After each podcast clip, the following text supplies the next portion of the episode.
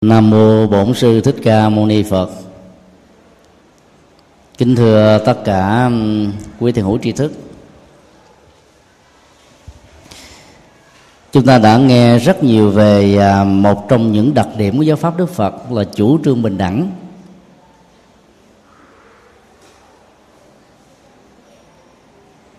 Nhưng nội dung và học thuyết của ờ, bình đẳng đó thì chúng ta lại ờ, không có dịp đào sâu. Bài kinh 84 mang tựa đề kinh ờ, Madura thuộc kinh Trung Bộ. Kể về một cái cuộc đàm đạo giữa tôn giả đại ca chiên viên và đức vua trị vì Madura tên là Avantibuddha phân tích một cách rất là khéo léo về chủ trương bốn giai cấp của Ấn Độ là một sự sai lầm. Thông qua đó đưa ra các luận chứng để chứng minh ngược lại rằng là xã hội loài người cần phải được ứng xử với nhau trên tinh thần bình đẳng.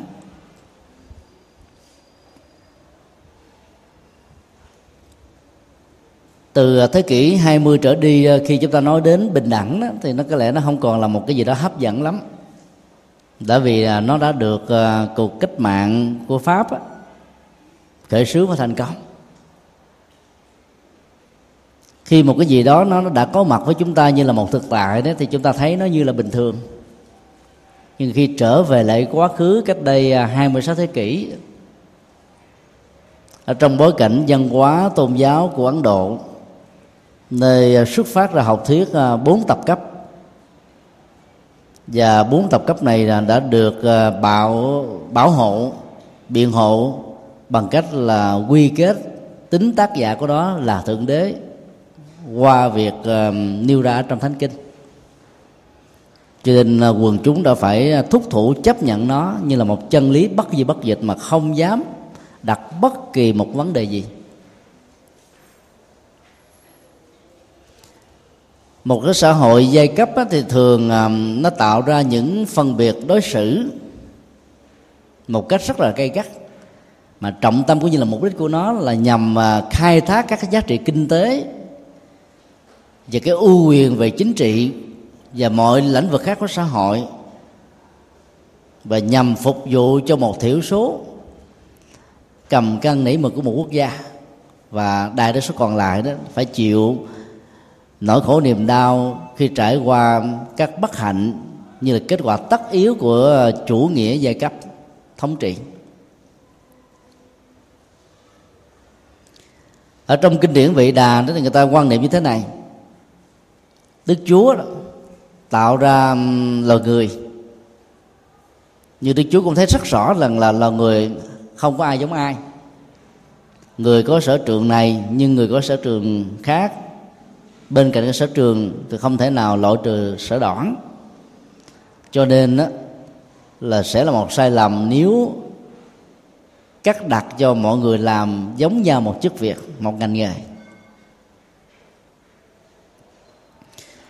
Cách lý giải về à, chức năng à, lao động và văn công xã hội như vừa nêu đó nó có vẻ như hợp lý.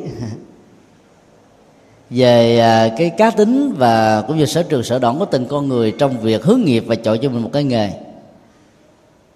Nhưng trên thực tế đó là một sự biện hộ rất là nguy hại, bởi vì người ta không được quyền chọn theo cái nghề mình mình muốn như học thuyết đã đưa ra, mà người ta bị ép buộc chấp nhận cái thân phận, giai cấp của mình từ lúc mình có mặt ở trong bào thai của một người mẹ thông qua danh tánh họ tộc. Bốn giai cấp ở trong bối cảnh xã hội của ấn độ bao gồm mà sắc lê lệ, hiểu nôm na như là giai cấp vua chúa, những nhà chính trị cầm cân nảy mực một quốc gia. Giai cấp thứ hai là giai cấp bà la môn, đó là những người à, đảm trách về à, các hoạt động tôn giáo. Họ là giới chức tôn giáo và kèm theo đó là nắm về cái vai trò giáo dục ở trong xã hội và cộng đồng. Vì ngày xưa đó, giáo dục phải thông qua tôn giáo. Giai cấp thứ ba là giai cấp à, thương gia. Hiểu theo bối cảnh văn hóa của Việt Nam và Trung Hoa là sĩ công nông. Chứ không nhất thiết là chỉ có thương. Và các thành phần này đó được xem như là bao tử của xã hội vì à, họ làm các ngành nghề, tạo ra các cái mối um, giao hoán về kinh tế để cho xã hội được vận hành theo cách thức ngày càng tiến bộ ngày càng phát triển và phát triển theo cách thế bền vững. Giai cấp cuối cùng đó được gọi là giai cấp uh, thủ đà la tức là những người à, được sinh ra chỉ làm cái công việc uh, phục dịch nô lệ giúp đỡ và bị các giai cấp cao hơn sai sử. Dựa vào uh, tên họ chúng ta biết là rằng là người đó thuộc về giai cấp nào. Trong thời đức phật chỉ có bốn giai cấp thôi. Nhưng qua quá trình phát triển lịch sử của ấn độ đó cho đến bây giờ nó có khoảng gần à, 400 giai cấp lớn và nhỏ liên hệ đến bốn giai cấp này. Những cái vùng à, thôn quê hẻo lánh của ấn độ đó đến bây giờ nó vẫn còn à, chịu ảnh hưởng rất nặng về phong tục tập quán của giai cấp. Ví dụ như là trong một cái làng à, của những người giai cấp thấp người ta cũng phân biệt trong giai cấp thấp đó nó có đến cả hàng trăm gần gần gần hai trăm giai cấp khác. Người ta mới chia ra là những người giai cấp cao trong giai cấp thấp á, thì khi mà lấy nước giếng đó thì được quyền đứng ở phía bên tay phải. Được xem là cái cái chỗ à, thanh tịnh trang trọng như là một đặc quyền. Còn giai cấp thấp ở trong cái nhóm giai cấp thấp á, thì chỉ được quyền đứng và lấy nước ở bên phía tay trái mà thôi. Việc đứng sai vị trí trái và phải nó có thể dẫn đến những cái tình trạng bị đánh đập và trừng phạt là điều mà không ai được quyền kháng cự. Các cái luật lệ khắc khe đó đã làm cho rất nhiều à, nhân tài xuất thân từ các giai cấp thấp. Không có cơ hội để phát huy được cái tiềm năng và các đóng góp của mình. Là bởi vì đó việc có mặt của họ đã làm cho những người khác đó, trở nên bị à, nhơ quế và mất thanh tịnh đi.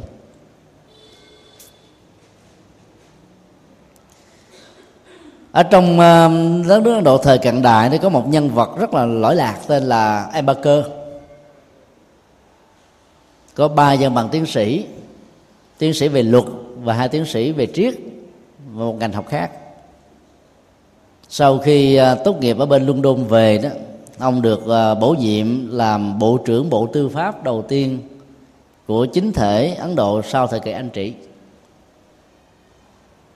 Ông xuất thân từ giai cấp thấp sau khi tìm kiếm rất nhiều tôn giáo thì cuối cùng ông đã chọn đạo phật để đổi đạo. Và trong cái ngày à, đổi đạo lịch sử của ông đó ông cũng đã vận động được cả 500 ngàn người quy tam bảo. Đó là cái cuộc đổi đạo tập thể lớn nhất ở trong lịch sử của nhân loại đã từng chứng kiến. Và sở dĩ ông vận động thành công được đó, ở chỗ đó ông đã xác định rất rõ là giữ cái tôn giáo ấn độ giáo đó, đó quý vị sẽ vĩnh viễn trở thành là một kẻ nô lệ không có thân phận con người ở trong ờ, sự nô lệ này.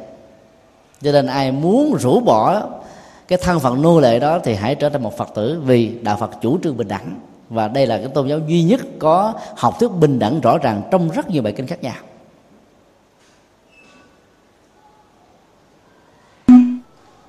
Cuộc thành công trong vận động của ông đã mở ra cho ấn độ một cái um, phong trào mới đó là phong trào phật giáo Ambedkar đó là phong trào nhập thế phong trào dấn thân đấu tranh cho um, những bất công xã hội làm cho thân phận con người được nâng cao mức độ mà các giá trị bình đẳng đó, làm cho họ có thể tiến thân trong các lĩnh vực ngành nghề khác nhau. Mấy năm trở lại đây thì cái phong trào quy tập thể đó vẫn được thường xuyên diễn ra vào ngày lễ ve sắc, tức là ngày lễ phật đản, thành đạo nhập niết bàn. Với số lượng người tham dự, vài chục ngàn người là chuyện rất là thường. Đó là một điều rất là đáng vui và đáng hạnh phúc, vì người ta đã rũ bỏ được cái thân phận do sự sai lầm áp đặt bởi tôn giáo mà ra. Với cái xã hội văn hóa thời đó đó là chủ trương rằng là bốn giai cấp như là bốn cái chức năng nghề nghiệp của xã hội. Nhưng không cho ta được cái quyền lựa chọn. Tự do ý chí là một sự cấm kỵ ở trong tôn giáo nhất thần. Bởi vì ai phát huy cái năng lực tự do ý chí đó là tước đoạt cái quyền sáng tạo của chúa. Trong đó đạo phật khuyến khích chúng ta phát huy càng lớn, càng tốt, càng nhiều càng hay cái năng lực tự do ý chí này, bởi vì chúng ta chính là kiến trúc sư của đời sống và cũng là kiến trúc sư của tất cả hạnh phúc và khổ đau của đời đời sống bản thân mình.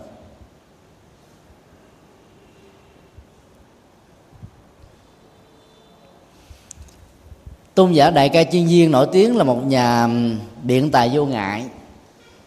Những lời dạy của đức phật đôi lúc nó chỉ có một câu hai câu thôi nếu được yêu cầu thì ngài sẽ có thể giảng ờ, từ giờ này sang tiếng khác. Và làm cho tất cả những người có mặt nghe đó thỏa mãn vô cùng vì rất là thông, thoáng và ứng dụng. Nó có rất nhiều giá trị lệ lạc. Các lời đồn như thế đó đã đến tay à, nhà vua ờ, Madura Avantibutta khi ờ, tôn giả ca chân viên có mặt tại dương quốc của ông thì những ờ, quan đại thần có thiện cảm với Phật giáo đó đã lên trình tấu với vua rằng là đất nước chúng ta rất là may mắn vì ờ, có một vị a la hán đang du hành và truyền đạo tại đây. Nhân cách của vị a la hán này đó là một người ờ, mà chúng ta có thể học rất là nhiều. Thứ nhất là bậc hiền trí, bậc đa văn, bậc biện tài và là một cái người có nhiều hoạt động xã hội mang lại hạnh phúc an vui cho rất nhiều người dân tại đất nước của chúng ta. Cho nên thật là diễm phúc nếu được diễn kiến và học hỏi với một nhân cách vĩ đại như thế. Là một người à, hướng đến các giá trị tâm linh, cũng như là tìm kiếm những cái gì hay và tốt để học. Nhà vua Madura đã không gặp bất kỳ một khó khăn hay là một cái cản lực nào từ các quần thần và những người thân của mình mặc dù ông ờ, cho đến lúc đó vẫn là một người theo ờ, ấn độ giáo. Ông đã thể hiện đúng theo cái phong cách của một ờ, nhà vua có quy quyền. Đi theo ông là một đoàn hộ tống tùy tùng với rất nhiều cổ xe quý giá. Cái phong tục tập quán đã được à, áp dụng cho một nhà vua khi đi diện kiến một nhà lãnh đạo tâm linh đó, đó là phải thể hiện lòng tôn kính một cách tuyệt đối. Nhà vua đã làm theo cho nên đến một cái quãng đường nhất định ông và tất cả đoàn tùy tùng phải đi xuống đi bộ. Và đi bộ bằng chân không chứ không được bằng dép bởi vì người ta quan niệm là nơi nào một vị thánh nhân ở đó nơi đó được xem như là thánh địa và thánh tịnh địa. Cho nên dầu cho con có miệng chai gai gốc hay là những vật dơ đang nằm ở trên mặt đất đó, đó nó vẫn được xem là cái cảnh giới thanh tịnh. Đó là một cái ý niệm rất hay tức là cái thanh tịnh nó, nó nằm ở cái cõi tâm nó nằm ở cái năng lực chuyển hóa tâm thức của con người hơn là cái giá trị vật lý với các cái ờ, trang sức phẩm và mùi hương hay là giá giá trị mỹ phẩm mà con người có thể sử dụng trong thế giới hiện đại ngày nay? Khi đến ờ, bên cận tôn giả ca chiên viên đó thì nhà vua đã bày tỏ hết tất cả những cái ờ, nghệ thuật ờ, xã giao với lòng tôn kính nhất, rồi ngồi xuống một bên. Câu hỏi đầu tiên nhà vua đặt ra cho tôn giả ca chiên viên là một câu hỏi giống như là lông trời lở đất một tiếng sấm rất là lớn như là thử chiêu mà ai yếu cơ có thể là bị ngã quỵ. Thưa tôn giả, các nhà tâm linh bà la môn đã truyền dạy và tuyên bố như thế này. Chỉ có những người à, xuất thân từ bà gia la môn mới được xem là dòng dõi tối thượng ở trong bốn giai cấp. Bà la môn là hàng bạch chủng và thanh tịnh, còn tất cả các giai cấp còn lại đó đều là nhơ quế. Bà la môn chính là con chính tâm của đấng chúa trời, được đấng ờ, chúa trời tạo ra bằng dụng ý của ngài.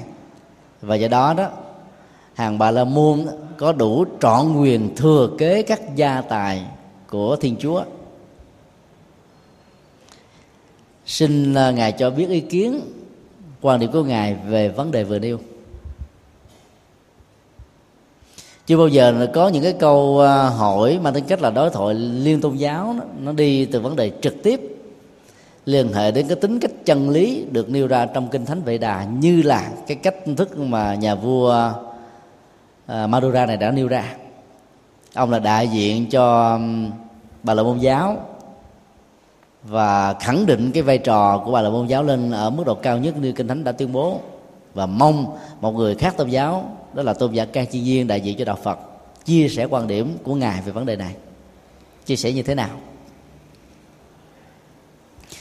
Nếu mình à, tuyên bố một cái giá trị chân lý như là một sự thật đó không khéo có thể làm cho cái người đối thoại khác tôn giáo với mình rơi vào cái thế là bị khủng hoảng hoàn toàn và từ cái sự khủng hoảng đó dẫn đến cái tình trạng là phủ định nó.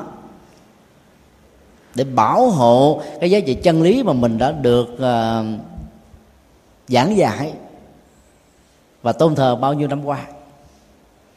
Nếu không trả lời một cách trực tiếp vào trong cái câu hỏi được đặt ra đó thì lúc bấy giờ trong ngữ cảnh văn hóa và triết học của ấn độ giáo được xem là truồng ướng uh, ờ, trường uống như con lương tức là kẻ quỵ biện không à, đi vào trọng tâm của vấn đề. Cho nên những người như thế đó, sẽ khó có thể được xem là như là một bậc thánh. Do đó cái tư thế à, chia sẻ vấn đề của tôn giả ca chi viên trong tình huống này là đi trực tiếp vào gây trọng tâm vấn đề được đặt ra.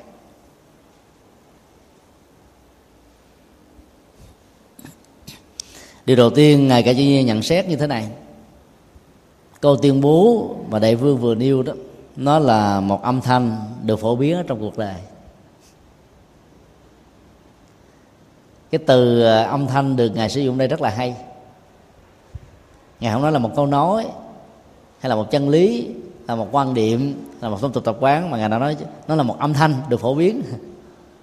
Ai muốn hiểu sao không được. Nó là một cái câu nói mà tức là trung tính. Không nói tốt, không nói xấu, không nói dở, không nói hay để nhất là tạo một cái mặt bằng cho nhà vua đó, có thể có một cái gì đó thông cảm và dễ dàng chấp nhận những điều mà mình sẽ nói ra nhiều hơn. Đây là một cái nghệ thuật trong giao tế và đối thoại. Cái câu đầu tiên của chúng ta mà bắn vào đối phương nhá lửa, có lẽ là đối phương sẽ không đủ kiên nhẫn để ngồi nghe thêm câu thứ hai đâu, phải không ạ?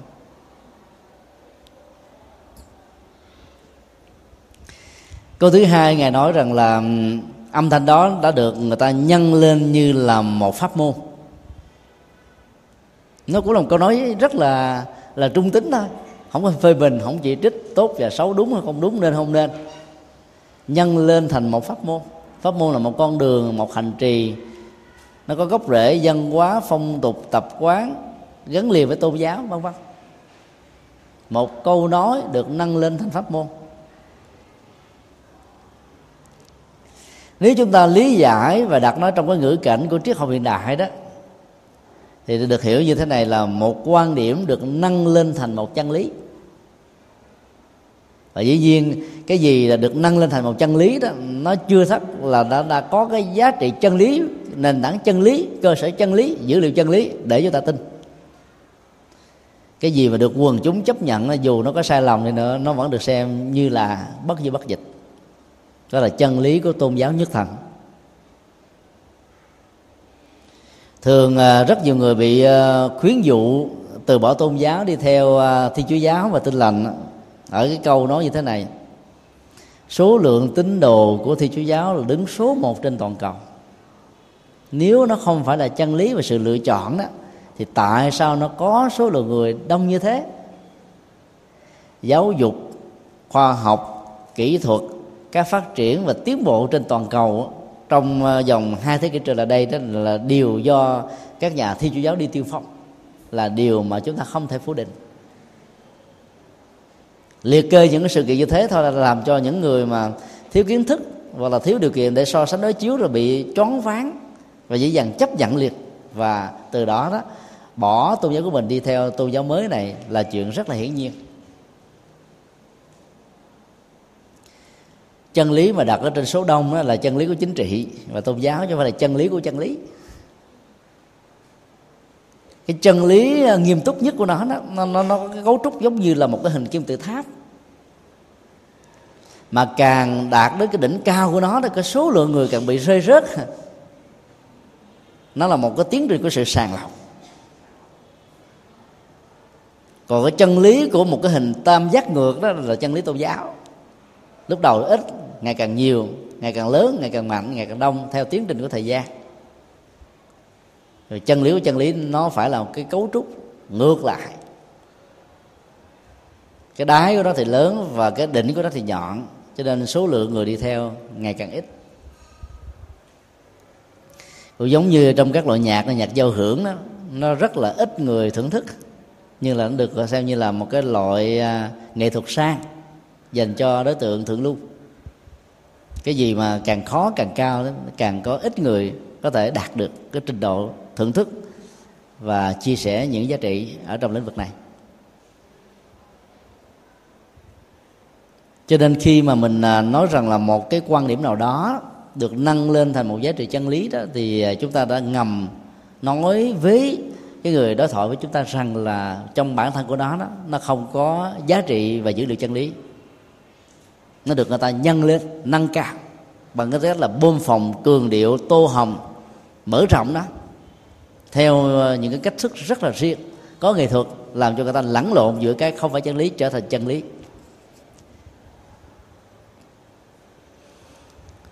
Sau khi đưa ra hai cái quan điểm ờ, rất là trung lập như thế đó, thì nhà vua cảm thấy ờ, bị thuyết phục phần nào. Và tôn giả ca chiên yên đã đưa ra một cái quan điểm đó, thứ nhất là bình đẳng nghề nghiệp học thuyết này rất là hay nó đánh vào ngay trực tiếp cái học thuyết về à, chức năng phân công lao động xã hội của ấn độ giáo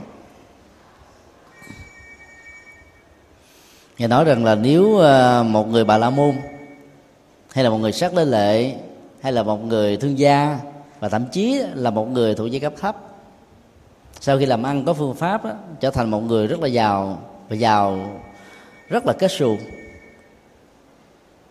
có thể có rất nhiều nhu cầu, có người thuộc hạ giúp đỡ, thì dĩ nhiên họ sẽ tuyển dụng từ ba giai cấp còn lại mà thôi.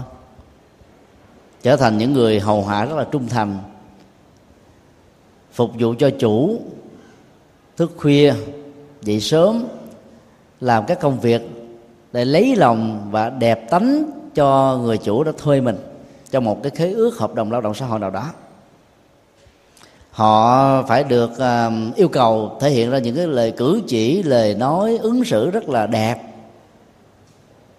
Vì không làm như thế đó thì cái hợp đồng lao động sẽ có thể bị uh, cắt đứt thôi. Cho nên uh, trong một cái hợp đồng lao động của một người giàu và người nghèo đó thì người nghèo luôn luôn thể hiện là một người rất là dễ thương.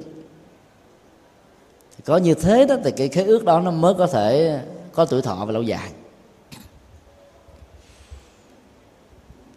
Khi nghe ngài kể chi trình bày đó thì ờ, nhà vua xác định rất rõ là mặc dầu rất hiếm, nhưng nó vẫn đã từng có trong lịch sử của ấn độ.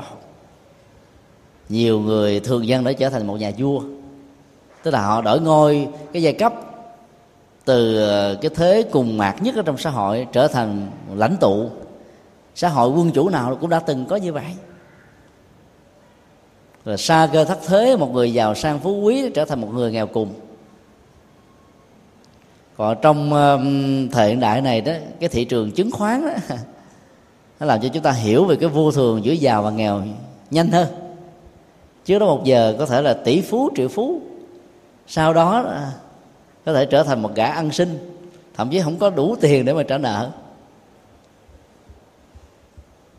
Nhà vua có lẽ là xuất thân từ một cái cái cái cái gia đình mà cái bối cảnh xã hội đã dẫn đến việc ờ, trở thành vua mà không xuất thân từ giai cấp sắc lệ lệ cho nên cảm nhận điều đó một cách rất là nhanh chóng và dễ dàng. Cho nên ông bảo rằng là đó là những sự kiện đã từng diễn ra và có thể tiếp tục diễn ra như là một sự thật. Khi chúng ta đưa ra một cái định đề mà ngụ ý của mình á, xem nó như là một chân lý đó nó có tính thuyết phục rất là cao bằng những dữ liệu và kinh nghiệm của thực tế không ai có thể phủ định được thì cái nội hàm chân lý này nó rất là rộng. Và do đó đó cái người đang được chúng ta thuyết phục đó có những cái quan điểm đó, nó trở thành như là một sự kiện một dữ liệu nằm ở trong cái nội hàm chân lý này. Thì không còn cái điều lựa chọn khác nào hơn là phải chấp nhận nó như là một chân lý. Đây là cái cách thức biện luận và tranh luận có nghệ thuật. Chúng ta mà mở cái bẫy thật là to. Và làm thế nào để cho cái người đối phương chấp nhận cái bẫy này? Và ai sử dụng các dữ liệu dính ở trong cái bẫy đó đó được xem như là đã chấp nhận cái bẫy đó là một chân lý. Và dĩ nhiên cái bẫy này là một cái bẫy thiệt chứ không phải là một cái bẫy à, à, chơi chữ với nhau. Để cải trắng thành đen cải đen thành trắng. Mà cái bẫy này cái bẫy để giúp cho người ta hiểu được giá trị chân lý rằng là không có giai cấp. Thông thường là những người à, bà la môn á, cầm cân à, nảy mực về giáo dục và tôn giáo. Sắc là lại cầm cân nảy mực về chính trị và quân sự. Được xem là hai giai cấp thay thế quyền lực lẫn nhau mà trên thực tế đó rất nhiều bài kinh trung bộ cho thấy đó giai cấp bà là môn khống chế hết mọi thứ. Thậm chí khống chế luôn nhà vua. Vì nhà vua là đồ đệ của các nhà bà la môn. Cho nên ta mới nói cái tôn giáo mà chủ trương bốn giai cấp là bà la môn giáo là vì đấy, lý do này. Vì cái thực tế đó cái quyền lực ngay cả luôn quân sự và chính trị nằm ở tay các nhà bà la môn. Các nhà vua nào không ủng hộ các bà la môn trong các hoạt động tôn giáo của họ thì nhà vua đó có thể bị lật đổ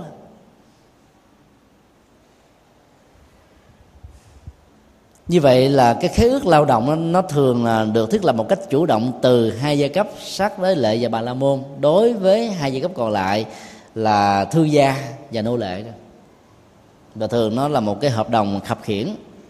Lấy cái quyền lực của kẻ cả đè ép và bắt buộc những người yếu thế xã hội hơn mình phải chấp nhận những khế ước mà sự tận dụng sức lao động đó, nó được diễn ra theo một cách thế được gọi là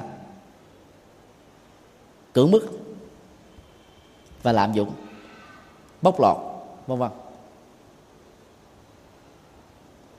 Thấp cổ bé họng cho nên à, những giai cấp thấp ở ấn độ đã không dám có những cái tiếng nói đi ngược lại quan điểm này. Thà họ chấp nhận cái sự bình an vô sự hơn là thách đố lại cái chân lý được thượng đế đặt ra trong kinh thánh. Thực tế đó, đức phật nói là không có thượng đế nào đã đặt ra những cái lời luận như vậy, vì thượng đế chưa từng có mặt. Con người đã đặt ra thượng đế, nắng tạo ra thượng đế, và gán thượng đế là tác giả của những điều săn bậy để cho họ có được cái cơ hội thống trị xã hội chấp nhận theo cái chân lý sai lầm.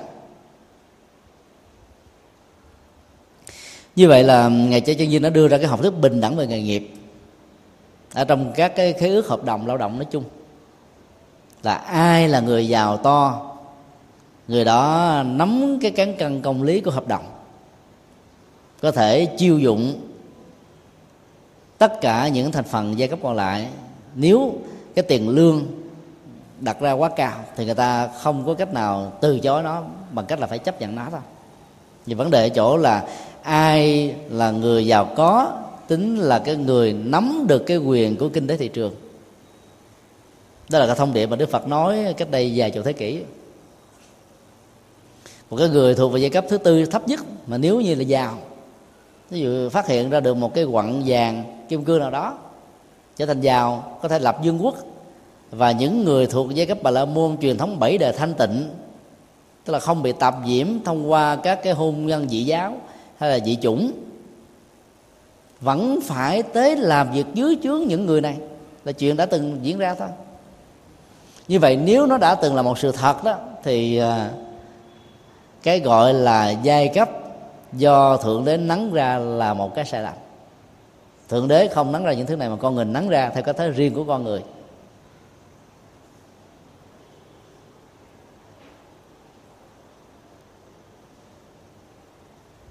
Đó là học thứ thứ nhất ngài à, ca chi viên à, chia sẻ và đã được nhà vua chấp nhận. Học thứ thứ hai là bình đẳng về nhân quả. Tôn giả ca chi viên um, nêu ra một uh, vấn đề như thế này.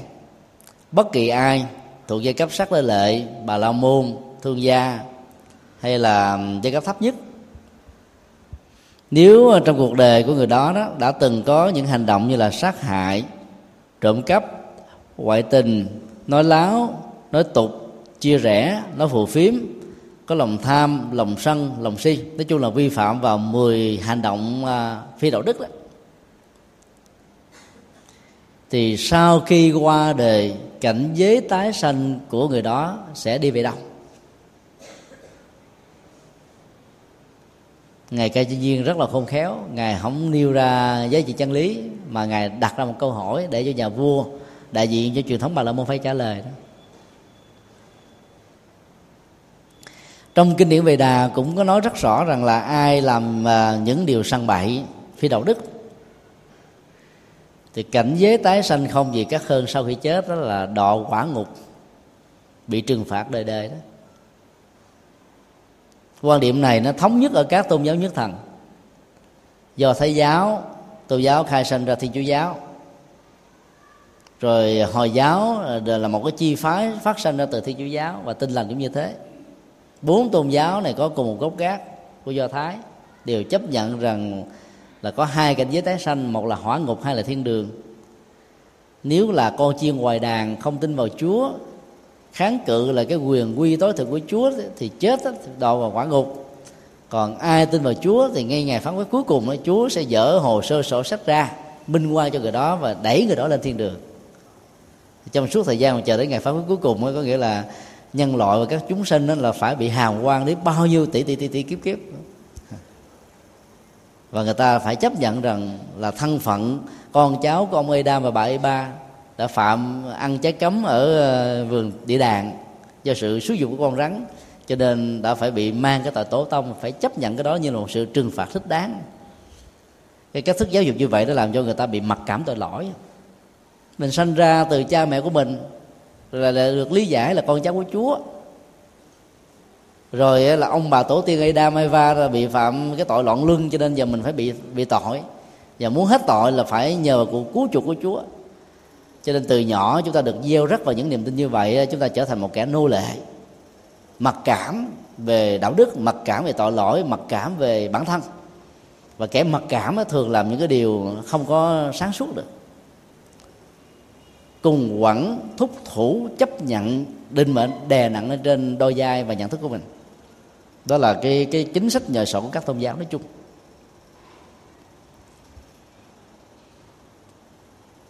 Mặc dù là như thế, nhưng mà các tôn giáo đều ờ, cho rằng là ai làm ác, làm xấu thì chết, phải để đọ vào quả ngục thôi. Học thuyết của đạo phật ờ, trong giai đoạn đầu đó, hoàn toàn không có chủ trương về địa ngục. Ở trong kinh tăng chi ờ, được xem là bản kinh được hình thành đầu tiên sau khi đức phật qua đời đó. Chủ trương chỉ có năm cảnh giới thôi. Thiên, nhân, atula, ngạ quỷ và súc sanh trong đó nó có ba cảnh giới liên hệ đến con người. Chư thiên á, là con người có phước báo nhất. Ở một hành tinh cách xa chúng ta hàng năm ánh sáng.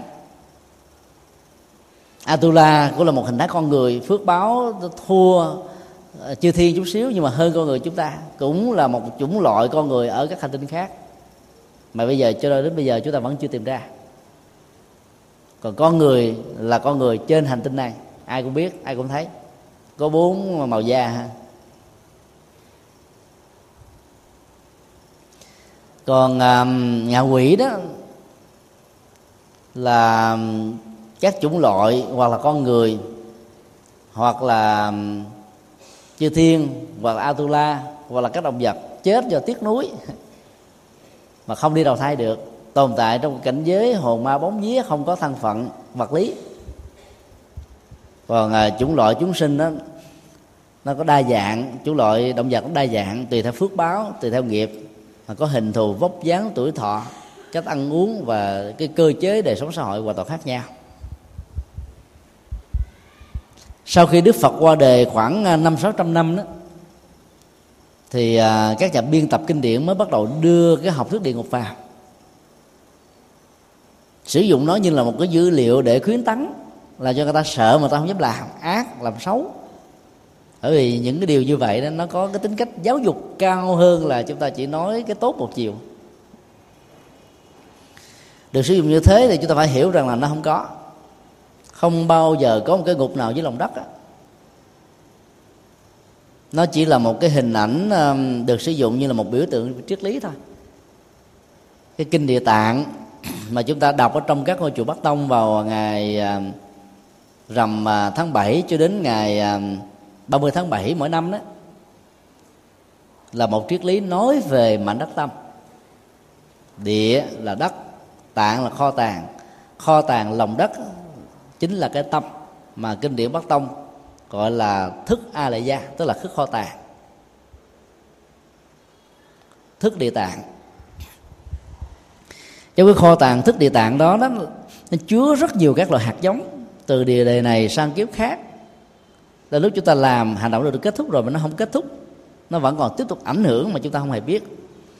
Nó theo đuổi chúng ta một cách rất là trung thành, thầm lặng, không hình bóng. Ấy thế mà nó diễn ra một cách rất là chuẩn xác, không hề có bất kỳ một sai chạy hay là vì cái cơ chế của con người lúng đọ can thiệp vào. Cho nên học thuyết địa ngục đó đã được đưa vào về sau với ý nghĩa biểu tượng về triết lý chứ không được hiểu theo nghĩa đen nơi nào mà khổ đau nó diễn ra một cách liên tục không gián đoạn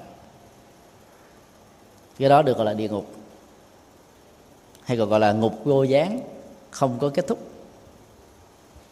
Có nhiều uh, gia đình đó, sống với nhau mà dù có tình thương nhưng mà không biết cách thể hiện cả hai đi đò cảm xúc của nhau đã tạo cho nhau những cái địa ngục ở trên dương thế. Và con cái của họ là nạn nhân đầu tiên và cuối cùng cho nên là chúng ta phải hiểu kinh điển nhà Phật, nhất là kinh điển đại thừa dưới góc độ biểu tượng về triết lý, nó sẽ đúng hơn là chúng ta hiểu theo nghĩa đen. Thì khi mà ngài cái chân viên nêu ra học thuyết bình đẳng và nhân quả đó, ngài muốn cái câu trả lời nó phát xuất từ cái tâm và nhận thức của nhà vua hơn là chính ngài. Sau đó ngài đưa vào cái vế thứ hai, nếu một người nào đó dù bất kỳ một giai cấp nào, sống rất là đạo đức, mẫu mực dấn thân phục vụ cộng đồng tha nhân cho nên thằng vô ngã vị tha.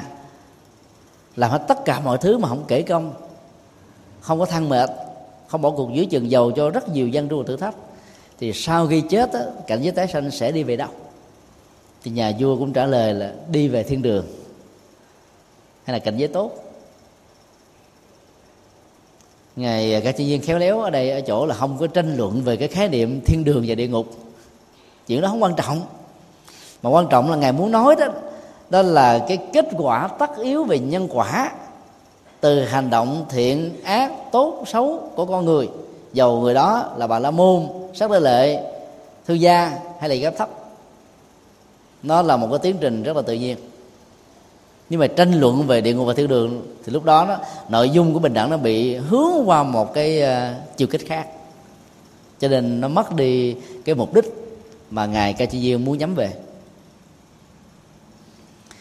ngài dẫn viên mới kết luận như thế này là nếu như đại vương nó đã thừa nhận rằng là kẻ làm xấu ác, dầu là xuất thân từ vua chúa, khi chết thì phải đọa vào cảnh giới xấu như là quả ngục. Còn người làm tốt đó thì sẽ tái sanh về cái cảnh giới à, thiên đàng, hay là cõi lành thì như vậy, nó đâu có sự khác nhau giữa một người giai cấp bà la môn với sắc lễ lệ, với thương gia hay là với giai cấp thấp đâu. Ai làm điều đó thì cứ có, cùng có một cái kết quả về tiến trình tái sanh giống như nhau mà giờ vô nó à phải quá. Nào giờ à, ta chưa từng nghĩ ra cái điều này. Và rất nhiều người à, đồng à, tôn giáo với ta cũng chưa từng nghĩ ra điều đó. Cứ nghĩ rằng là những người sát đất lệ và bà la môn sau khi chết thì có một cái cảnh giới cao, còn những người thấp hơn có cảnh giới thấp. Tại vì kinh đã nói như thế, cho nên họ đã tin như thế mà thôi. Niềm tin tôn giáo thường là cái niềm tin không đặt vấn đề, cho nên họ dễ dàng chấp nhận những cái phi chân lý thành chân lý nhà phật không cho phép chúng ta chấp nhận như vậy. Chúng ta đưa quyền và được khuyến khích đặt vấn đề. Cho đến lúc nào mình cảm thấy bị thuyết phục hoàn toàn với tính giá trị thực tiễn ở trong đời sống thì hãy theo. Đây là nền tảng khác biệt giữa đạo phật và các tôn giáo.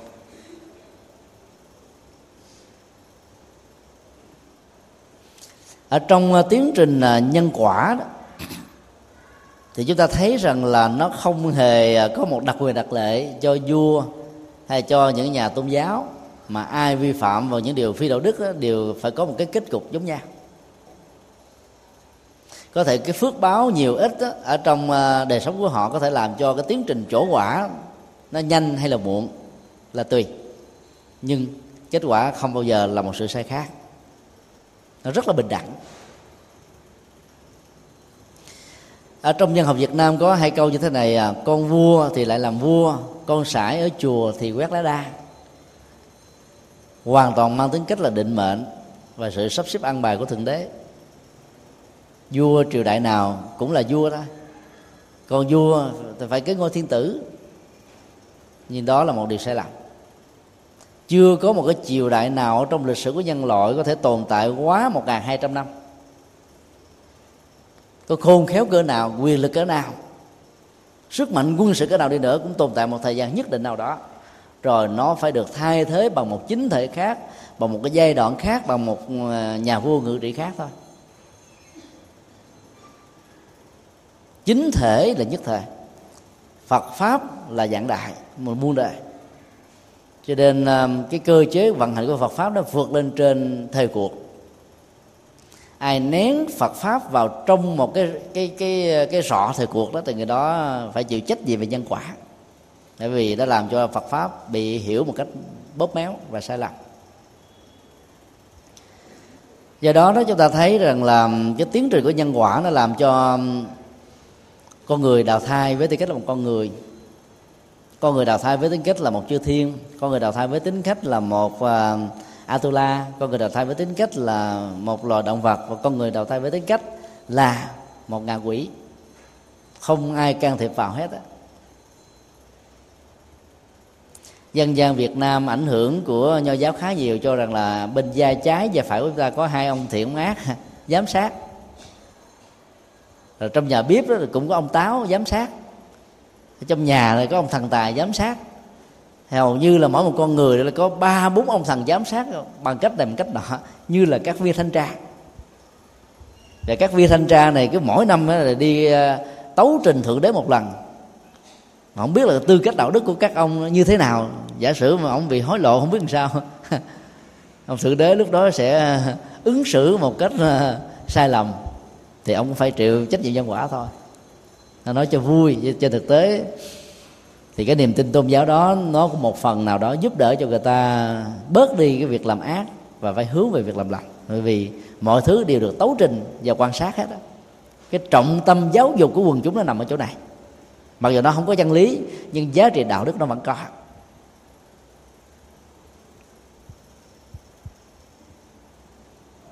Mấu chốt mà ngài ca chi muốn nêu ra nó không phải là tranh luận mà để cho ta chấp nhận rằng là người tốt á, thì được cái quả tốt người xấu phải chịu cái hậu quả xấu, giàu xuất thân từ giai cấp nào, không cần biết. Đó là cái điều mà đã được nhà vua hoàn toàn chấp nhận. Ngài ca chuyên viên mới trả lời rằng như vậy có gì khác nhau giữa bốn giai cấp đâu. Đó là sự phủ định giai cấp từ học thuyết bình đẳng và nhân quả. Ở trong bất cứ một cái triều đại quân chủ nào nó cũng đều có luật lệ của nó ai khi quân á, thì phải bị tội à, chém đầu. Dù đó là cha của vua mẹ của vua vợ của vua hay là con của vua hay là một người à, công thần có nhiều cái đóng góp rất rất lớn cũng phải bị xử trảm giống như nhau. Thì vậy là khi mà vi phạm và luật pháp á, thì nó phải có một cái à, sự bình đẳng. Đó là cái mục tiêu mà ngài ca chi viên muốn hướng về học thuyết đó được gọi là bình đẳng trước pháp luật. Ngài cả di viên muốn hỏi là nếu một à, người cầm cân lĩnh vực hay là một người cầm cân về tôn giáo và giáo dục hay là một cái người thương gia, sĩ công nông hay là bất cứ một thành phần nào xã hội do mất tự chủ về à, nhận thức hay là do vì cái cám dỗ, sai sử hay do một cái hoàn cảnh bất ngặt nào đó đã dẫn đến những hành động ví dụ như là đột nhập vào nhà người lấy trộm hết tất cả các đồ đạc. Lộng hành cướp giật ở trên đường phố. Tư thông ngoại tình với vợ chồng người khác. Uống rượu, sử dụng ma túy, xì ke để dẫn đến các cái tệ nạn xã hội. Thì khi những người đó bị bắt được, trình báo lên đại vương, yêu cầu ngài xét phạt, thì đại vương sẽ phân xử như thế nào?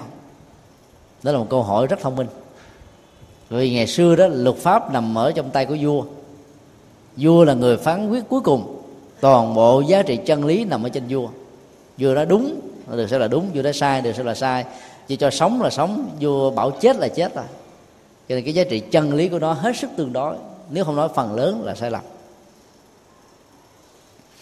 Nhà vua mới nói như thế này là tùy theo bản chất của loại hình tội phạm cũng như là cái mức độ nặng và nhẹ trong động cơ khi một hành động vi phạm luật pháp được thực hiện.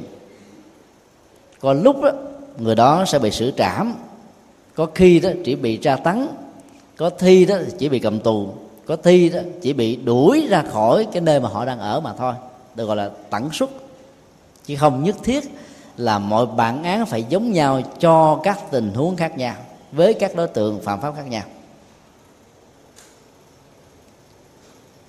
Điều thứ hai nhà vua nói, tất cả các danh sưng vai trò vị trí xã hội mà người đó trước khi phạm pháp có đó, là gì đi nữa? Ví dụ là quan chức, hay là cầm cân để mực, hay là người bình thường, thì cũng phải bị lột bỏ hết. Và bây giờ họ chỉ còn biết đến bằng một cái danh xưng duy nhất là tên phạm pháp mà trong tình huống này, hoặc là tên giết người tên đạo chích tên ngoại tình, hay là tên phá hoại xã hội, tên à, sử dụng sự cây ma túy không được cho phép, chứ không còn có cái chức danh vai trò vị trí họ mà người đó nữa.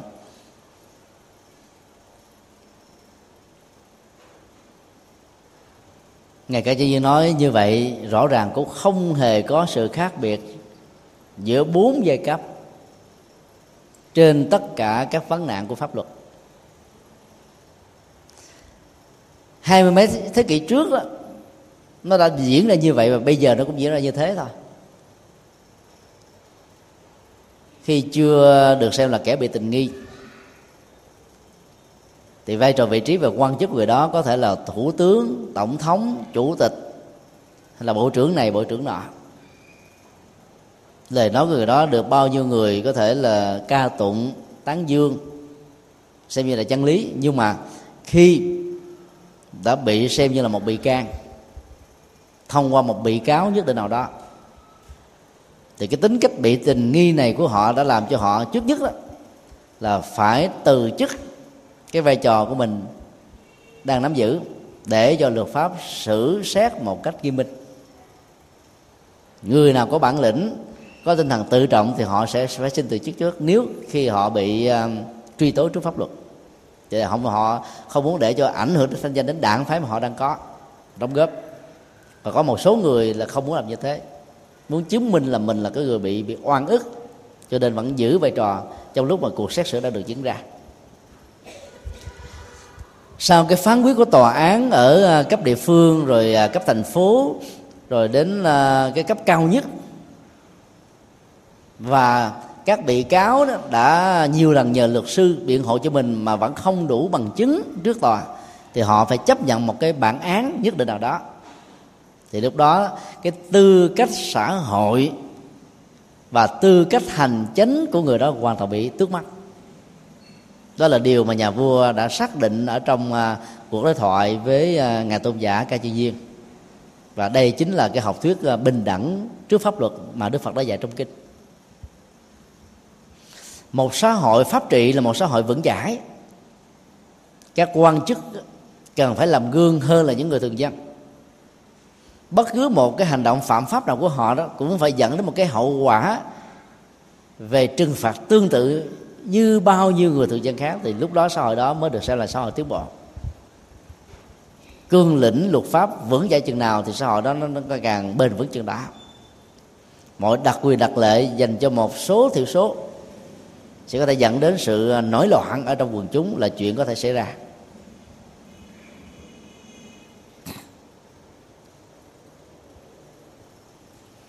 Ở trong lịch sử chính trị trên thế giới này, khi còn tại vị cái ghế thủ tướng tổng thống hoàng hậu hay nữ hoàng sẽ có thể rất là to. Nhưng mà sau khi là bị phán quyết của tòa án rồi người đó được xem như là một cái người tội phạm nặng nhất theo dõi các báo đài trong à, thời gian vừa qua.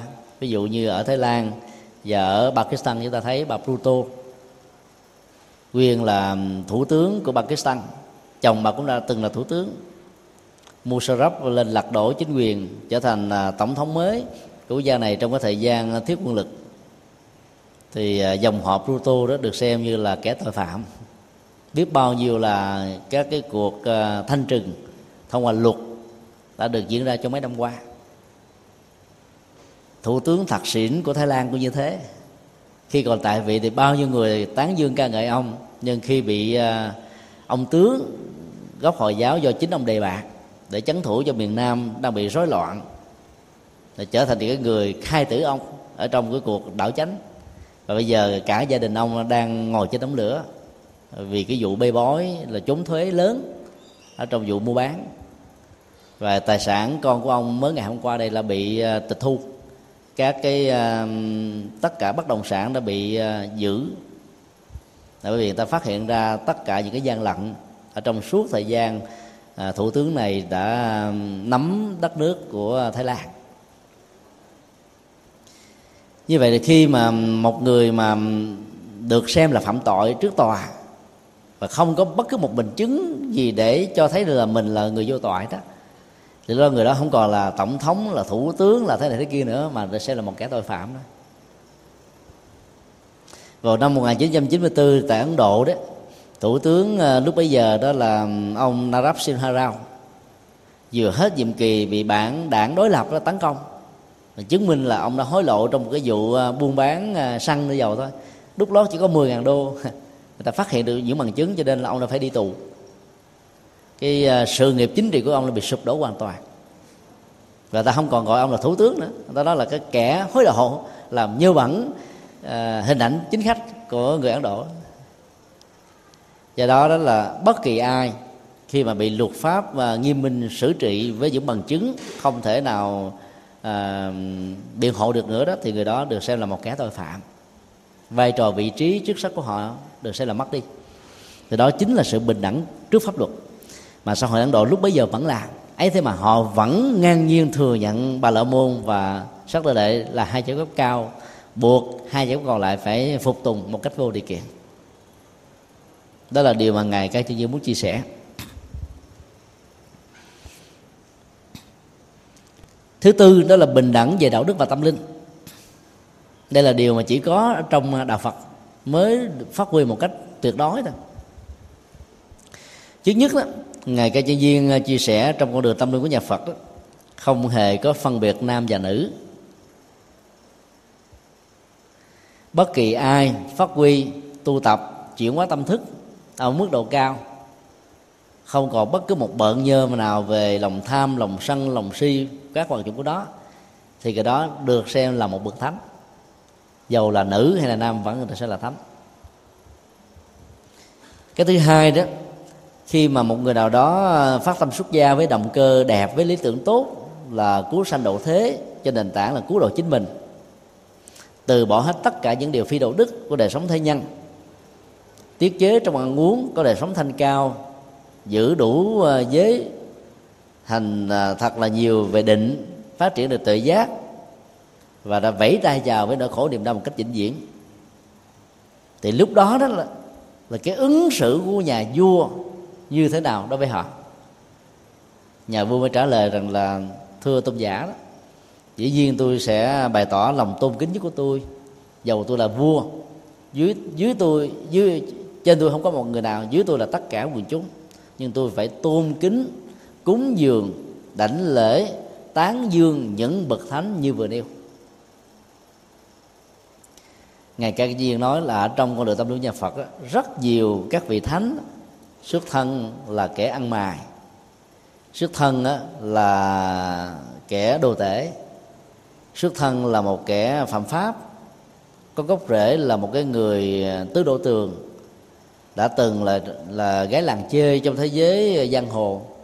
Đã từng là dân anh chị trong xã hội đen. Rồi cũng có những người từ à, bà la môn giáo. Có những người là sĩ công nông thương. Cũng có những người là vua, chúa, vân vân. Nhiều thành phần lắm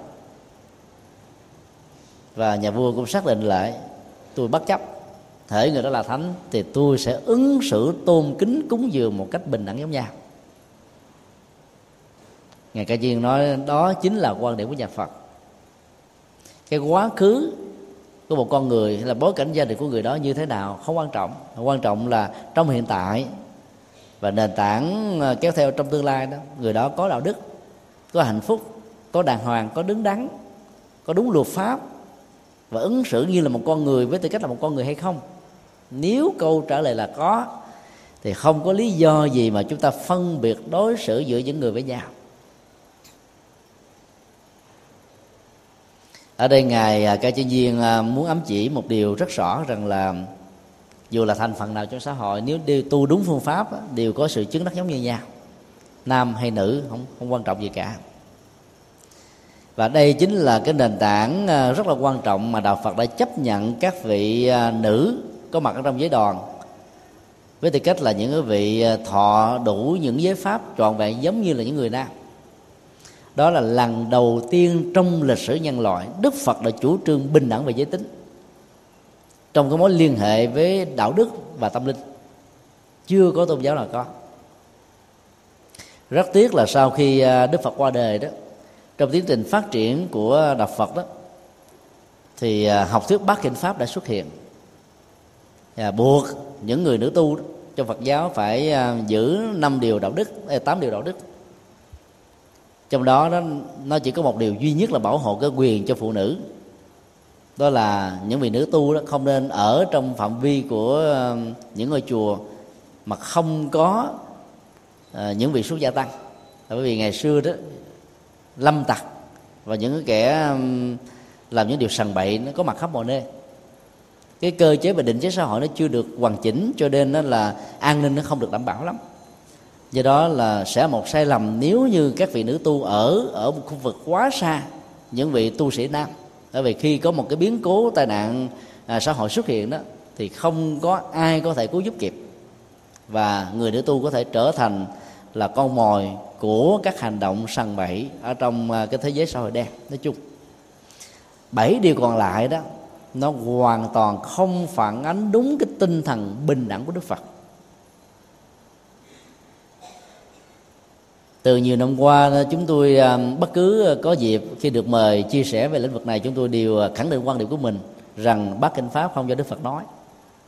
Chúng tôi đã nêu ra từ góc độ dân bản học từ góc độ à, lịch sử học, từ góc độ à, luật học để chứng minh rằng nó được thêm thắt về sau. Như là một cái mâu thuẫn rất là lớn có thể diễn ra trong một giai đoạn lịch sử nào đó mà bây giờ chưa có đủ bằng chứng giữa giới tăng và ni.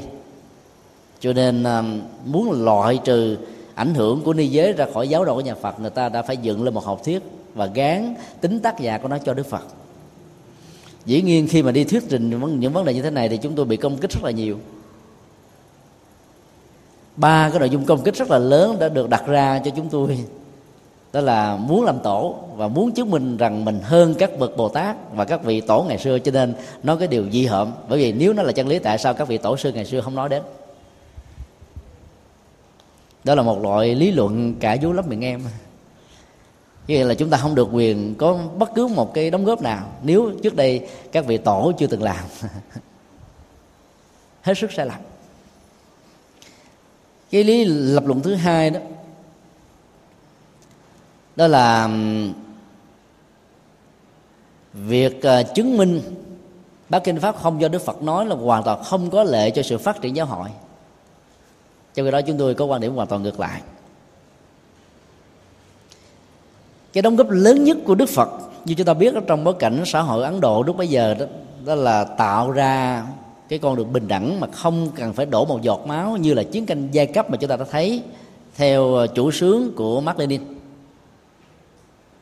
Đóng góp đó là đóng góp vĩ đại, chúng ta phải thừa nhận. Xã hội hiện đại này đã đang đi trên con đường hòa bình, trên thương lượng, chứ không có ờ, giải quyết vấn đề bằng xung đột chiến tranh. Do đó đó, chúng ta thấy rất rõ rằng là nếu như ờ, giáo hội tạo một mặt bằng cho tất cả những vị ni đó có thể đóng góp một cách à, như là các vị tăng. Thì chúng ta có tất cả là hai nguồn chất xám.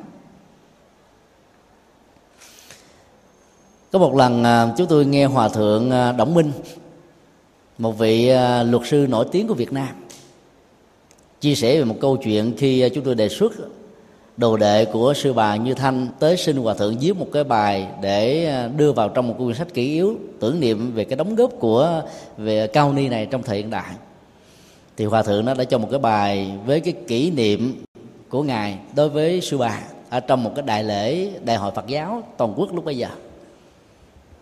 Thì lúc đó có hai vị à, ni đưa ra hai vấn đề à, bác bát kinh pháp và đòi cái quyền bình đẳng thì ờ, có một vị hòa thượng đã trả lời rằng là đâu hề có cái chuyện bất bình đẳng đâu mà uh, quý sư bà đòi hỏi để làm gì.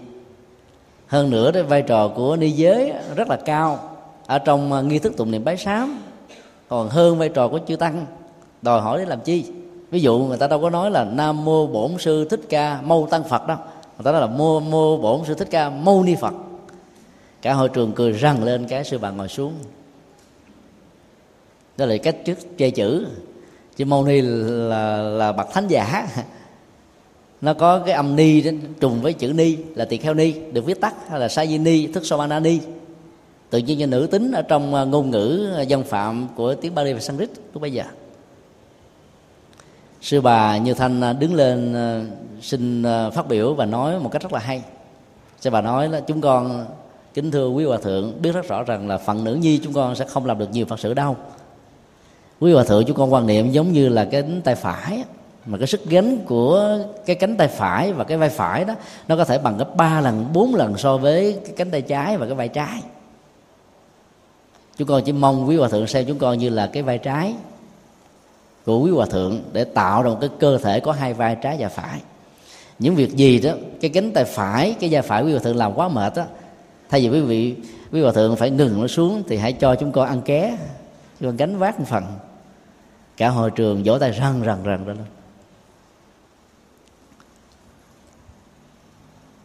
Cái kỷ niệm đó đã được ghi ra trong cái kỷ yếu. Một vị à, cao tăng nổi tiếng về luật. Và viết như vậy thì cái ảnh hưởng và cái cái cái, cái sức mạnh của nó nó cao rất là nhiều so với những cái đòi hỏi của một vị ni phải không ạ? à? Cho nên à, trong tất cả những cái việc mà chúng ta muốn trở về lại với học thuyết bình đẳng của đức phật đó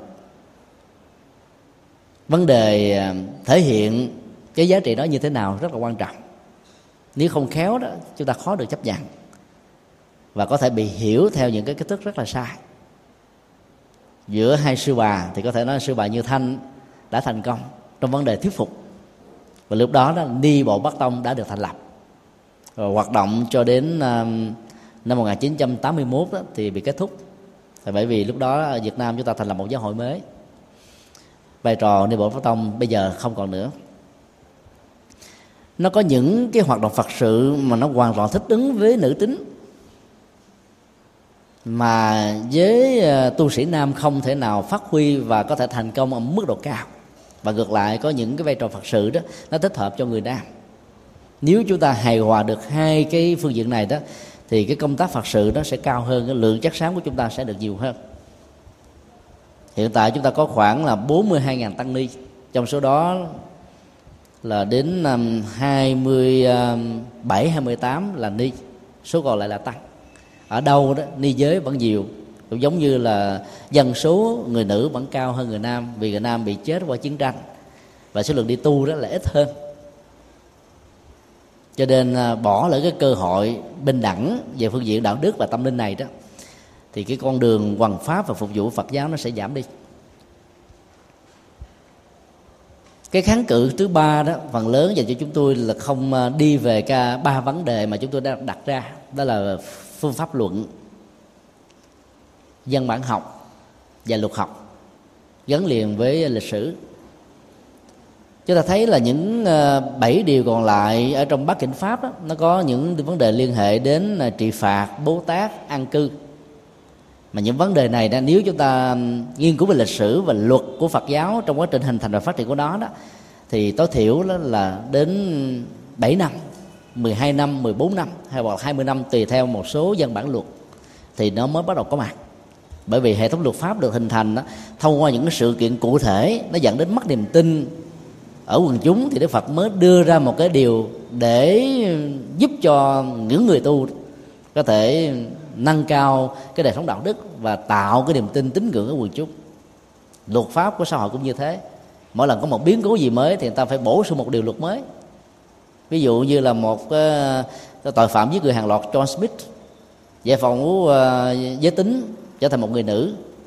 Thì luật pháp chưa có ghi cho nên luật pháp phải bổ sung cái điều này bằng không không cách nào định tội cái bà John Smith. Vì bà John Smith đâu có giết người ông John Smith giết người. Ông đó là một lực lượng người nam bây giờ giải phẫu trở thành một người nữ. Cho nên luật pháp về tội phạm học phải được bổ sung. Thì luật nhà Phật cũng như thế. Trong khi đó đó cái lúc mà à, Maha Basa Ba Đề tức là dì mẫu Đức Phật sinh đi tu đó chúng ta biết là nó mới có mấy năm đầu sau khi ngài thành đạo đó trong cái lần mà ngài trở về thăm đức vua và gia đình ở hoàng hóa sau đó là dì mẫu xin đi tu.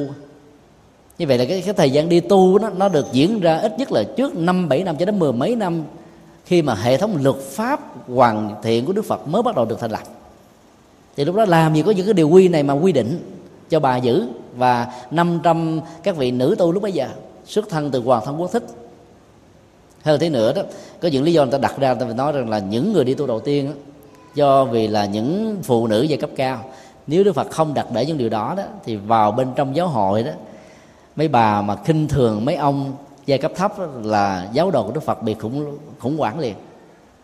Nói như thế thì chúng ta lý giải như thế nào? Ngoài 500 người hoàng thân quốc thích thuộc giai cấp cao nó còn hàng triệu triệu người trong lịch sử nhân loại mấy ngàn năm vừa qua đi theo đức phật đâu thuộc giai cấp đó, thì tại sao phải chịu chung một cái thân phận của những người không thuộc về giai cấp của mình?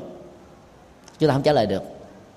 Nếu luật của đức phật đặt ra mà chỉ áp đặt để giải quyết cho một vấn đề, cho một đối tượng trong một giai đoạn nào đó, thì chúng ta không xem đó là một bậc tự giác được, phải không ạ?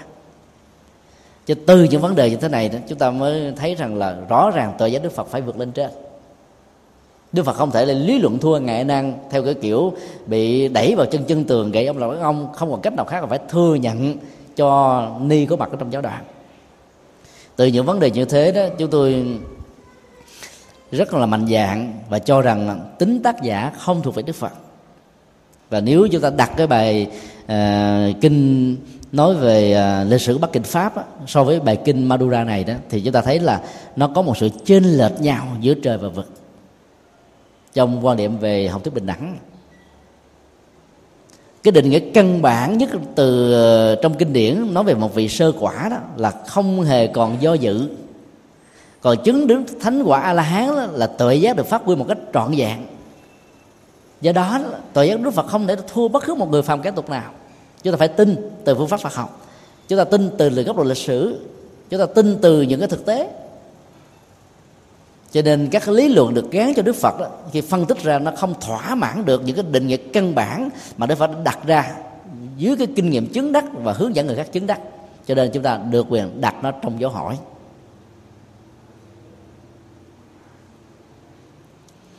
Do đó đó ngài ca chư viên đã nêu cái vấn đề bình đẳng về đạo đức và tâm linh. Dầu là nam hay là nữ giai cấp nào nếu tu đúng phương pháp thì chứng đắc đạo quả giống như nhau kinh điển đại thừa còn phát triển mạnh hơn ở chỗ đó là một loài động vật cũng có thể thành phật. Qua hình ảnh long nữ, tức là con con rồng cái 8 tuổi mà vẫn có thể thành phật. Huống hồ là một người nữ, con rồng con thanh đó. đó là cái đỉnh cao nhất của học thuyết bình đẳng mà chúng ta thấy ở trong kinh điển đại thừa. Đó là một cái niềm hãnh diện và tự hào vì cái giá trị đóng góp cho lịch sử nhân loại quá lớn. Chúng ta đọc một giả thuyết, nếu như đạo phật có mặt ở thế giới phương tây châu âu và châu mỹ. Và nắm cái vai trò lãnh đạo tôn giáo như là thiên chúa giáo và cho thái giáo có lẽ là lịch sử tư tưởng của dân loại nó sẽ phát triển gấp trăm lần so với những gì chúng ta thấy hiện nay. Và đây chính là cái cách trả lời rằng là cái chân lý uh, của thiên chúa giáo nó làm ảnh hưởng đến cái sự phát minh của khoa học uh, ở phương tây hay không? Rõ ràng liền. Bao nhiêu các phát minh của khoa học đã làm cho tác giả của nó bị chết ở trên các giàn quả thiêu. Galilei bị suýt chết mấy lần. Tại vì nó ngược với kinh thánh. Cho nên, vì cái cái cái sức ờ, đà cản đó mà các cái phát minh khoa học đã bị chậm hơn. Như chúng ta có thể thấy ở trong lịch sử của nhân loại. Nếu đạo Phật đã được giới thiệu ở thế giới này đó, thì có lẽ là cái tiến trình phát triển của khoa học đó ở hành tinh của chúng ta không thua kém gì ở hành tinh của chư thiên đâu. Do đó cái giá trị um, khoa học bình đẳng dân chủ dân quyền tự do mà đức phật đã dạy trong kinh đó, nó hoàn toàn nó đi trước cái thời đại. Mà bây giờ tức là thế giới phương tây mới bắt đầu à, đề cập đến trong vòng 200 năm trở lại đây mà thôi. Sau khi nghe um, ngày đại ca chuyên viên trình bày đấy, nhà vua cảm thấy hoàn toàn bị thuyết phục. Bốn nội dung về bình đẳng nghề nghiệp, bình đẳng nhân quả, bình đẳng pháp luật, bình đẳng đạo đức và tâm linh là những điều mà ông chưa từng nghe bất kỳ một nhà tâm linh nào của bà la môn giáo đã từng nói trước đây, hay là đã từng ghi lại ở trong sách vở. Cho nên không còn một lý do nào khác đó, nhà vua đã xin làm đệ tử của tôn giả ca chi viên chọn đời quy ngưỡng với tư cách là một người cư sĩ tại gia ủng hộ tam bảo. Ngày ca chuyên viên à, rất là khiêm tốn. Ngày nói như thế này à, thay vì đến làm đệ tử của tôi đó thì xin ông xin ngài hay làm đệ tử của như lai thế tôn tức là thầy của tôi người đã hướng dẫn tâm linh cho tôi và rất nhiều người khác đạt được sự an vui và hạnh phúc.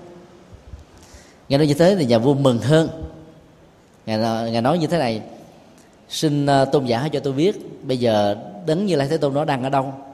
Dầu xa 10 dặm hay là 50 dặm? Đối với tôi không không còn là vấn đề nữa. Tôi có thể đi bộ để đến chiêm ngưỡng và được làm đệ tử của ngài. Ngài trả nhiên mới trả lời là rất tiếc thưa đại dương tấn như lai thế tôn đó, nó vừa qua đời cách đây không lâu.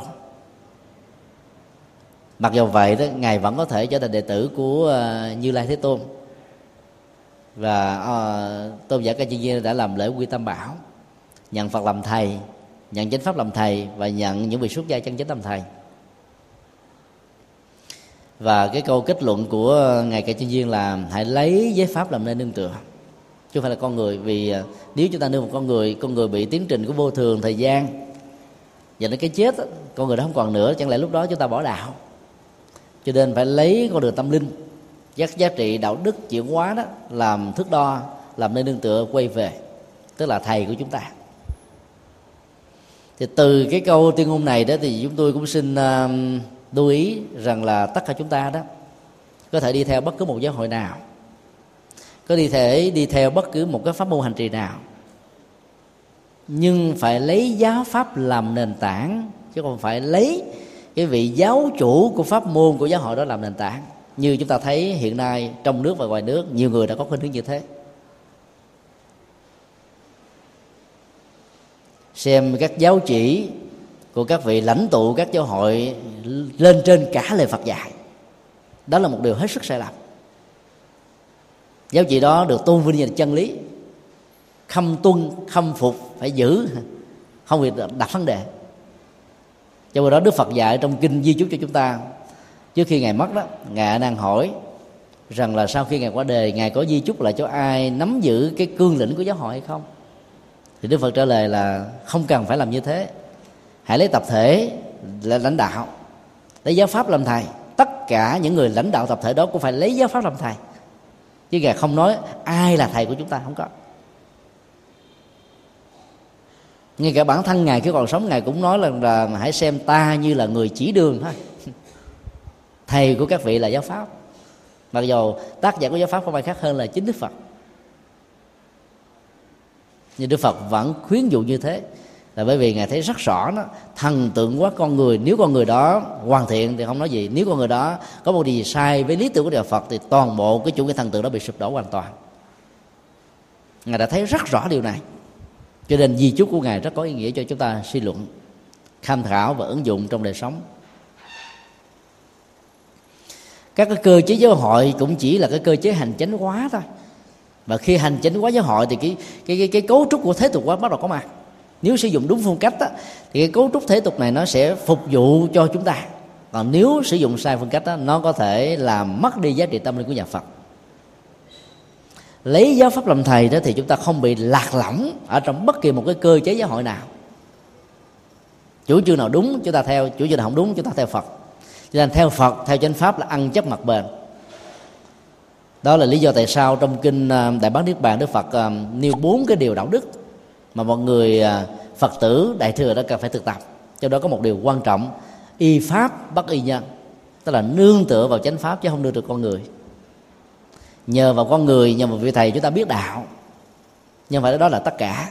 Không có vị thầy này, chúng ta đến vị thầy khác và tinh thần của nhà Phật là khuyến khích chúng ta là cầu đạo với nhiều vị khác nhau. Chứ không được quyền thân tự một người nào đó cho thầy của chúng ta là số 1 còn các vị thầy khác là số 2 thậm chí là số 1 từ dưới điểm lên là sai lầm. Từ đó nó dẫn đến những cái cục bộ. Và phân hóa ở trong Phật giáo là chuyện có thể có cho nên um, dựa vào cái lời di chúc của Đức Phật ở trong kinh Trung Bộ ở trong kinh Trường Bộ nói chung là kinh Tạng Bali và kinh Đại Bát Niết Bàn đại diện cho kinh Đại Thừa thì chưa có chỗ nào Đức Phật dạy là chúng ta từ bỏ giáo pháp, hãy lấy giáo pháp làm thầy. Còn các giáo hội đó ra đời trong một bối cảnh lịch sử, cho nên nó ít nhiều ảnh hưởng đến cái cơ chế xã hội lúc bấy giờ. Có những khuynh hướng đúng hoàn toàn, có những cái chưa chắc đúng á. Chúng tôi không phải là những người chủ trương hoài nghi. Nói như thế để chúng ta phải trở về với cái tinh thần nguyên thủy cái đạo phật, hơn là chúng ta chạy theo một cách mù quáng các giáo hội chạy theo như thế không dẫn chúng ta đi tới đâu và nó dẫn tới cái tình trạng mà như chúng ta thấy hiện nay trong và ngoài nước, hai giáo hội chúng ta đang lâm vào cái tình trạng khủng hoảng hoàn toàn. Và cái bất lệ và thiệt hại, tổn thất thuộc về quần chúng phật tử. Bởi vì quần chúng phật tử đâu cần biết giáo hội gì.